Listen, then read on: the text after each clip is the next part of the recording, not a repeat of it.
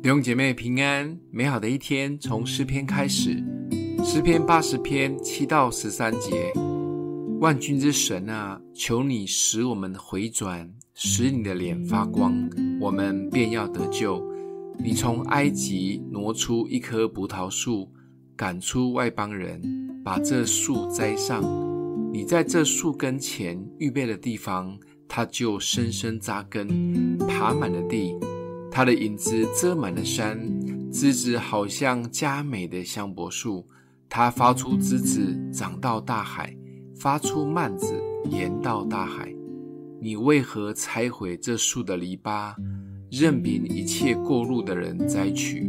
林中出来的野猪把它糟蹋，野地的走兽拿它当食物。回转这两个关键字再度的出现。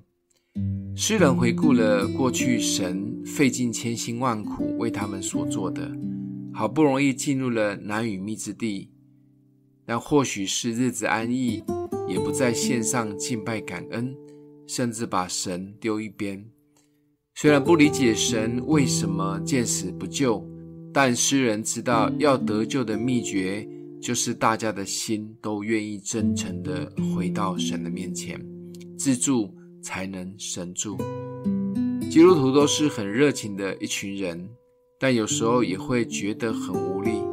当我们陪伴一个人好久，做了好多的努力，好说歹说也费尽唇舌，但却看见他依然选择待在旷野或寻求最终之乐，有时候也真的只能暂时放一边为他祷告。也有一些很热情的家属。请我们主动打电话或去探访在外地的家人，但都吃闭门羹，甚至被已读不回。原来这位家人都还没有沟通过是否允许我们的关怀。当我们热情之余，也需要尊重每一个人的界限及自由，不能只是一股脑的做下去、烧下去。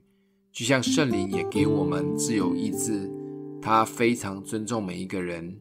除非我们愿意，圣灵的大能才会同在。就像雅各书第二章里说的：“不要惊动，不要叫醒我所亲爱的，等到他自己情愿，愿意回转，才有可能光照；自助才能神助。你同意吗？”今天默想的经文在第七节：“神啊，求你使我们回转，使你的脸发光，我们便要得救。”我们一起来祷告：阿们的父。相信你愿那一颗愿意的心。